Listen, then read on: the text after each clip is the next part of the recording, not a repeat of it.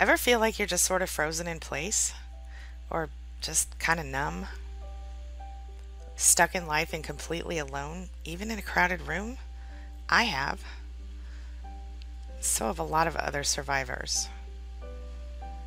Today at queenbeeing.com, we're going to talk about how to come back to life after a relationship with a narcissist. You know that feeling of numbness, stuckness, generally feeling paralyzed in life after a toxic relationship? That's it. Let's get started. My name is Angie Atkinson, and on this channel, I offer free daily video coaching to help you discover, understand, and overcome narcissistic abuse and toxic relationships. I like to call it toxic relationship rehab. Sound good to you? If so, hit that subscribe button and let's get going. If you've ever been in a toxic relationship with a narcissist, you may have experienced symptoms of PTSD, post traumatic stress disorder, as a result of emotional and mental abuse. One of the most common issues my clients tell me that they have is feeling like they're not really here, as though they're sort of on a numb autopilot as they float through life, surrounded by some kind of barrier between themselves and the world. Everything feels sort of foggy and surreal. It's called disassociation, and while it may have originally started as a way to survive the gaslighting attacks, name calling, and manipulation, can very quickly become a way of life. Are you aware of how many automatic behaviors and habits you have? When you do something over and over again, it can reach a point where it becomes a mindless task. You can do a task and you can finish it, and then you realize your body worked to complete the project while your mind was actively engaged in something else. Mindfulness can help you learn to become present, to refocus your thoughts so that you're actively experiencing your life rather than walking through it on autopilot. Sometimes people assume mindfulness takes all day long, you have to sit quietly somewhere, it's a whole big thing for a lengthy amount of time. But while you can enjoy sitting quietly, it does not have to take a long time. In fact, if you don't want to or don't have time to just be still and practice mindfulness, then you don't have to. Putting yourself under pressure is going to do you no good, my friend. There's no denying that having chaos in your life is going to happen. And that's especially true when you're going through or have recently removed yourself from a toxic abuse situation. If you've already left, it might not be a constant, but it's going to happen. When chaos does occur, it puts a lot of narcissistic abuse survivors in a state of anxiety or panic. You know the feeling I'm talking about, don't you? It's when you get that knot in your stomach, seems to rise up in your throat and just kind of make you feel sick. It's when you don't know what to do and how to calm the chaos, when you can barely even focus on anything as a result. Regardless of the type of chaos you've experienced with your narcissist, focused intentional mindfulness can help. It lets you be in charge and not your emotions or your thoughts. Remember that what you think about is what you bring about.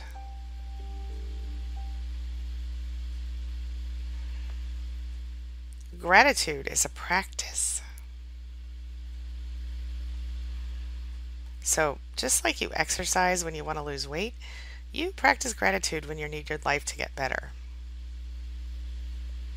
If you want a happier life, be more grateful for what you already have that is good, for the things that make you happy.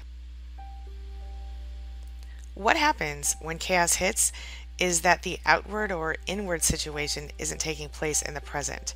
The chaos is because of what might have happened or what's going to happen as a result of the chaos. When you experience turmoil, your stress levels are going to skyrocket. And when that happens, it's really hard to stay calm. Your mind will start to race and the negative emotions will spring up, multiplying one after another. Chaos causes you to become distanced from peace. It hijacks your thoughts and it pummels your emotions. But when you practice mindfulness, it doesn't give in to the chaos.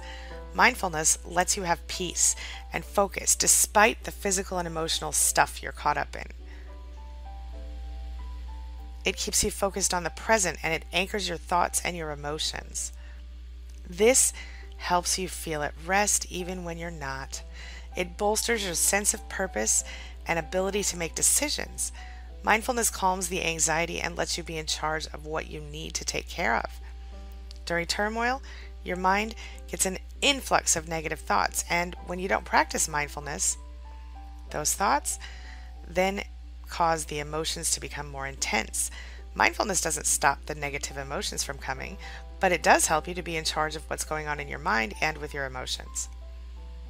Because it lets you corral the thoughts that are trying to stampede. It brings the wayward emotions back to the present and it floods your mind with peace and purpose. Mindfulness brings a peace to the negative emotions and thoughts so that you're aware of them, but they don't control you.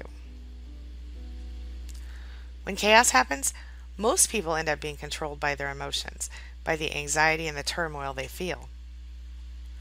But mindfulness will allow you to take a pause, view the situation, and be able to make decisions that are based on reality rather than hyped up feelings.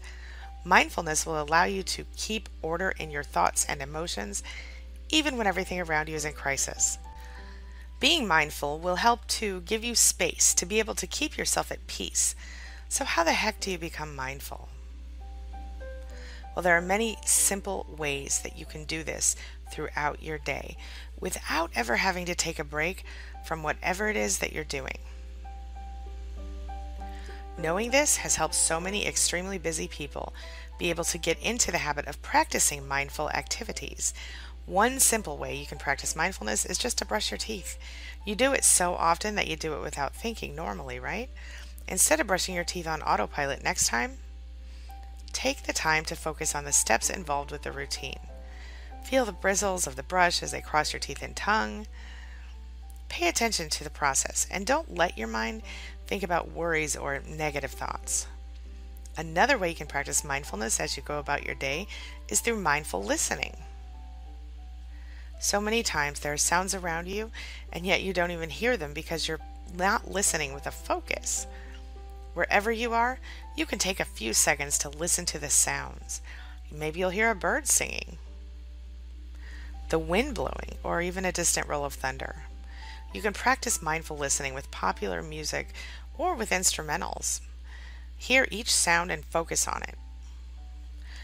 Even for a few seconds, just tune out everything but that sound. Mindfulness can be practiced by focusing on breathing, and it doesn't take long. It can be done any time of day, anywhere. As you breathe, focus on the breath that you're drawing in and then focus on the breath that you're exhaling. Keep your mind centered on the movement of your body as you breathe in the air and release it. Feel the air move within you and tune into the sensation as you're going through the exercise. You can practice mindfulness while you walk, while you eat, shower, cook, anything you want. Cleaning? Okay, now it's time for the question of the day. And the question of the day is Do you struggle with mindfulness? Do you feel numb? What tell me all about it. Share your thoughts and your experiences in the comments section below. As always, thanks so much for being a part of my day and a part of my life. And hey, thanks for letting me be a part of yours. It really does mean a lot to me. I'll see you soon.